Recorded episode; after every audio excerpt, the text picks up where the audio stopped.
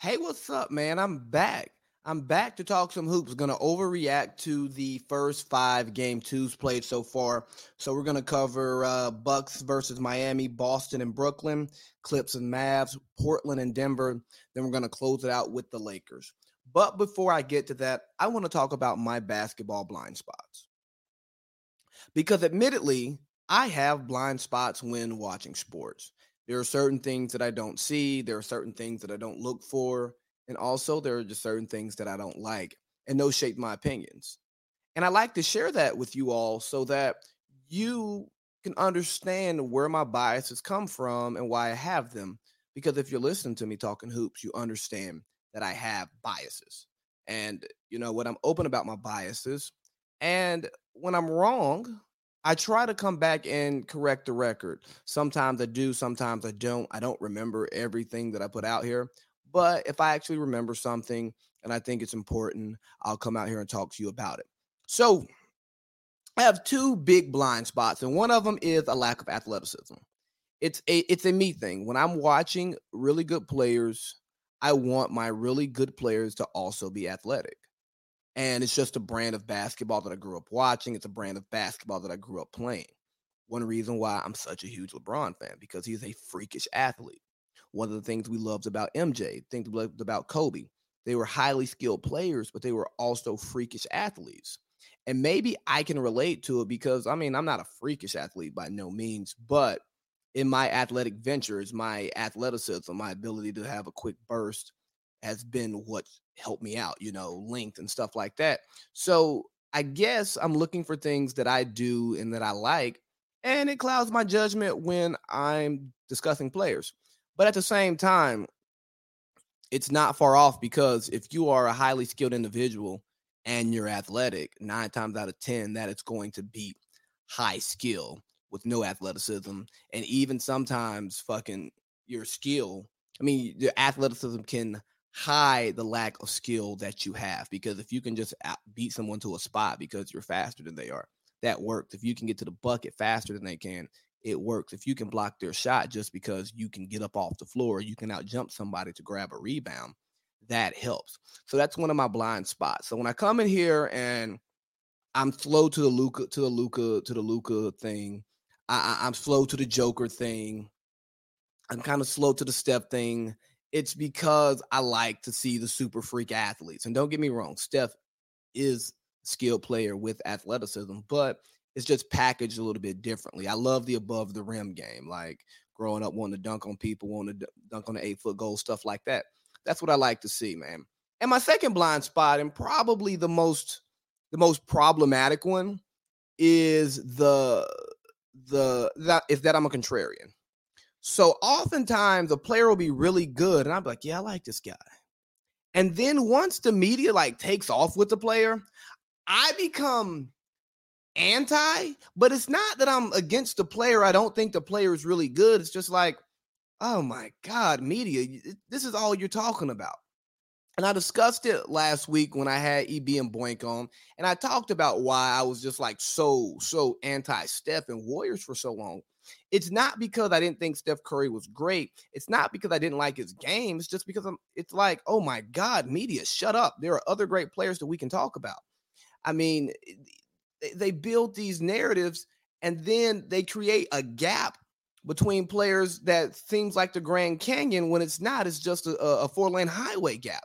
So, like with Luka, I love Luka's game. I love what Luka's doing right now. He's killing Kawhi and the Clippers but we were crowning Luka before he did it. I think sometimes you just have to earn your chops. Same with Zion. We're crowning Zion. Zion is probably going to be on third team All NBA, but Zion is at home right now, not playing with the top players in the league. How are you a top 15 player if you can't will your team to the playoffs? The roster is more than capable. Oh yeah, well, Stan Van Yeah, yeah, yeah, but I love, but again, I love Zion coming out of high school. And I guess because the media has like beat up on on LeBron enough, they've beat up on Kevin Durant enough, they've beat up on Kyrie, they've beat up on James Harden, and they haven't been just like well accepted players.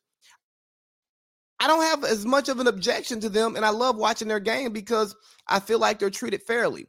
So maybe I just want players to be treated fairly. And sometimes there's not, some things are just a non story.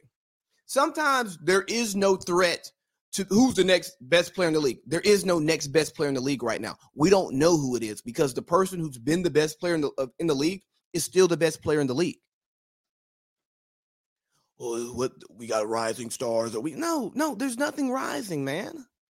It's not. And so I guess the me not I guess I know crazy sometimes because it's like you are making up a fake story. And then because the narrative drives me crazy, I then internalize resentment towards the player in my analysis.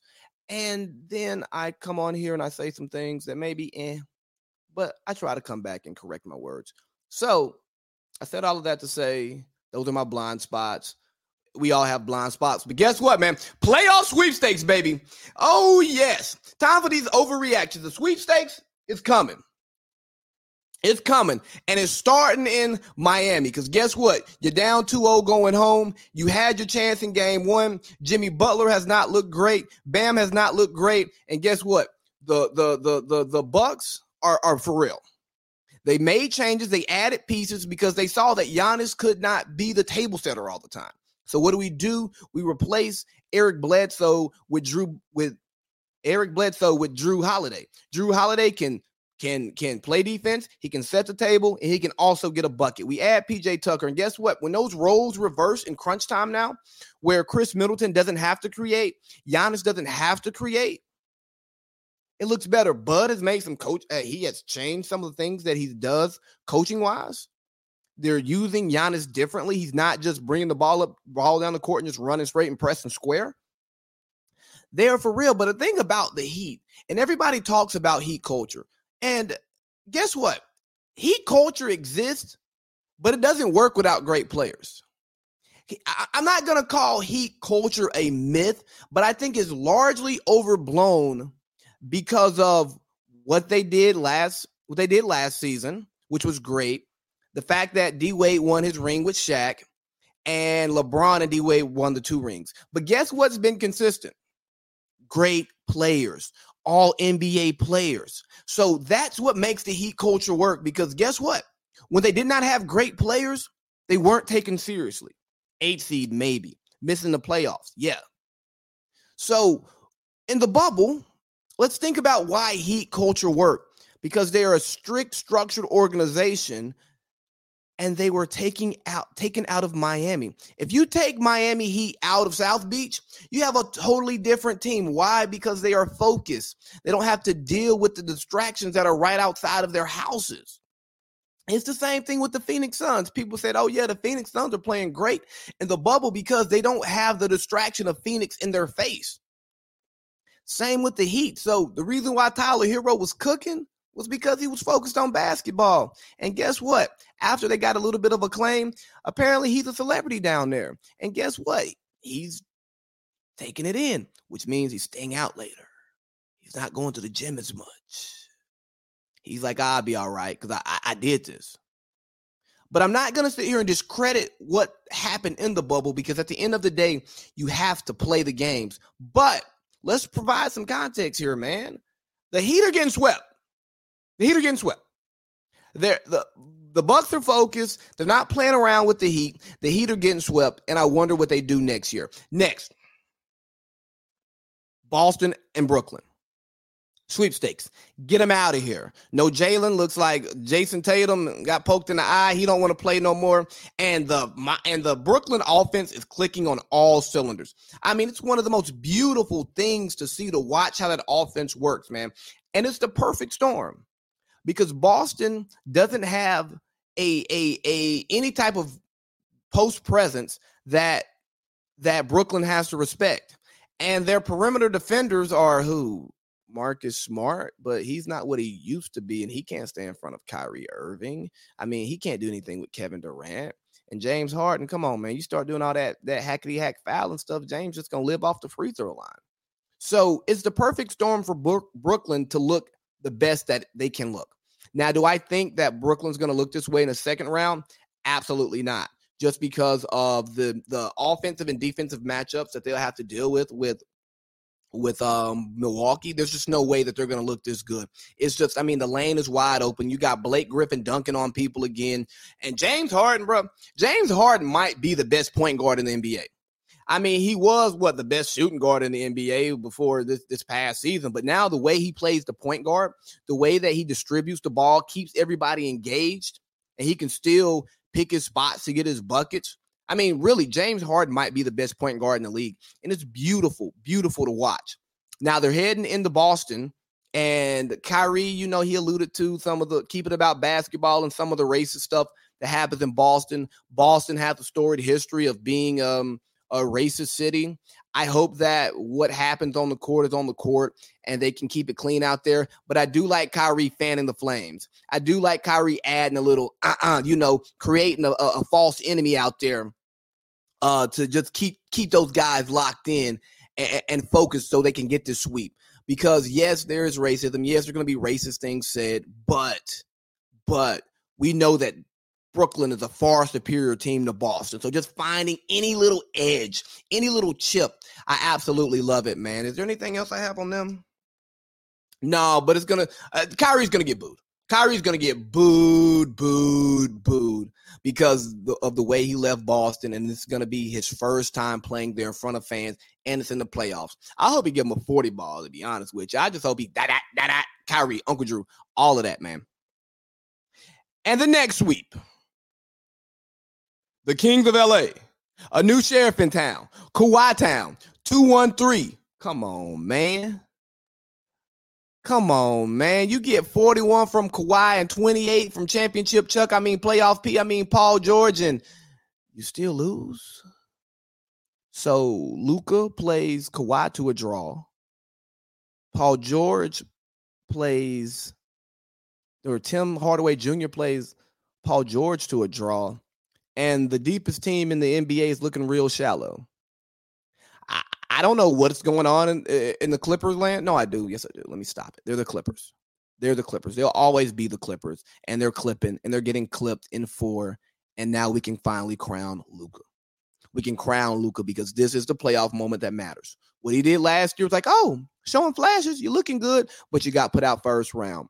But if you take a team that a lot of people pick to go to the finals, at least the Western Conference Finals, and you sweep them, and you sweep them, Luka, we can crown Luka as the next best thing. The next best thing. Yeah, I absolutely love it. He's out there. He's playing well. He's talking noise, telling you too little. You too little. He he he, he getting a little poster there. You know, it, it's not a good looking poster, but it's one you can put on the wall. You know, ain't nobody gonna say, "Ooh, take that down." It was a nice looking poster, but it's it's not you know the best poster. But yeah, Luka is doing what he's supposed to do. And and with that, man, sometimes it's okay to be on time. Everybody's in such a rush to be first or be early but if the party don't start till 10 and you get there at 10 o'clock, what did you miss? And so that's where I'm at with Luka. I just wasn't trying to be early to the Luka party. I saw the talent, but I was like, let me see how this wins. And now it's working in the playoffs. So guess what? I'm on time to the Luka party. And for y'all, those of you who are early, good on you, man. Just don't be late. And here's the thing, man. We get to the Portland Denver series, and and I'll tell you, this first round, how I talked about how oh, it was a great first round, it's going back to what a first round is. I mean, you got your blowouts and you got you a few good games. And here goes a, a game that was a blowout. Game two, Portland versus Denver, man. Neither team is a contender, and I don't know which way they go. I, I think that when Jamal Murray comes back, Denver becomes a much better team with the growth and maturation of Michael Porter Jr. Um, and I need to look at their cap situation to see what what's that what that is going to look like soon when they have to pay uh, Michael Porter Jr. But they're not Jamal Murray away from being a championship team. Portland, who can very well win this series, what do they need to be a contender? We don't take them seriously. When has two small guards worked to win a championship? I love Dame. I love CJ. But they need a dominant big or a, a, a real wing. Like uh, I think Cowherd uh, Cowherd talked about um, Paul George for CJ McCollum, a type of trade like that. And that gives That gives the Clippers something that they don't have, and that definitely gives the Blazers something that they need. But I just look at this series as the blah series. Like you're gonna have some good Dame games. You're gonna have some great Jokic games. You're gonna have some good CJ moments. You've seen Melo have his redemption game in Game One at Denver, getting booed and stuff. That stuff was nice to watch. But looking at the teams holistically, I don't know what they are, and I don't know where they go. And maybe we just accept them as like middle of the road, interesting teams that just won't make that leap. All right, let's get to Lakers Suns. Last one. So I watched the Lakers Suns game last night, and and thank God Anthony Davis came back, man. He AD did what he was supposed to do, shot over 20 free throws, scored over 30 points, um, played great. DeAndre Ayton came back again with a double double. Chris Paul's shoulders falling off, so I think he's done for the series. Even if he plays, he's just not himself. And I truly believe that Chris Paul getting hurt in this series is better for his legacy than getting put out in the first round fully healthy. Because Chris Paul already has a uh, questionable playoff resume. But for the most part, it's been injury riddled. And now he just did what he normally does. He gets hurt. As opposed to being a two seed and getting put out by a seven seed, a seven seed that's not playing well together, but they're playing well enough because they have good talent. I think it does Chris Paul better to get to be hurt and and get put out in the first round just for his legacy. You hate to see it. You don't wish injuries on anybody. And I think that Phoenix is a move away, like a, a minor tweak away this offseason, and they can really make some noise, especially with the jump that DeAndre Ayton has made, seeing the way he is he's having his way with excuse me, uh, the Lakers front line, one of the best front lines in the league, the best defense in the league. I, I, I think there, I think he's taking the steps. Book is definitely taking the steps. He's hitting the clutch baskets, doing what he needs to do. They're going to be a serious contender. They're going to leapfrog somebody. Hell, they might leapfrog Portland and Denver. I mean, they've already leaped, leaped Portland and Denver as far as records go, but as far as us believing in them as a serious team to um to, to compete in the Western Conference, I think they've done that. LeBron's not right. Uh, there's a couple of plays where I just saw that LeBron could have gotten to the basket and burst and he passed out of it. I hope that he's saving it for the later rounds, but LeBron isn't right. And this is not me coming on here trying to make an excuse for LeBron because I'm not. He's out there, he plays, and we expect him to be LeBron. But you watch him, he's picking his spots and he's playing really smart basketball. But it's almost low key disrespectful to be like, ooh, I got this shot that I can make, but I'm going to let my teammates do more because I know that we can beat y'all that way. And hopefully it works. And again, they're my pick to win the championship, but he definitely has to be right in order to get out of the Western Conference and especially to go head to head with whoever comes out of the East. Because if LeBron's not right, he's not getting that fifth ring. So yeah, that's all my that's really all I got here. So I told you my blind spots, man, because we all have them. I'm just gonna be honest with you. I'm predicting what sweepstakes. I said there's three sweeps right there that I talked about today, but uh, you can throw a four sweep in there too. Philly's gonna sweep. Um, Philly's gonna sweep uh, Washington. Like there may be a close game or two, but it's gonna be a sweep there. So half the series are gonna be sweeps. The first round is is, is, what the first round always is. We we got super excited, but eh, sweepstakes, heat culture, overrated. Um, the Clippers, they, they, they're just gonna get clipped, blow up the franchise. I don't know what to do because they're they're just not gonna be great. And Portland versus Denver, just not contenders. And we need for LeBron to get right. All right, man. Hope y'all enjoyed it. Less than 20 minutes. Big baby app.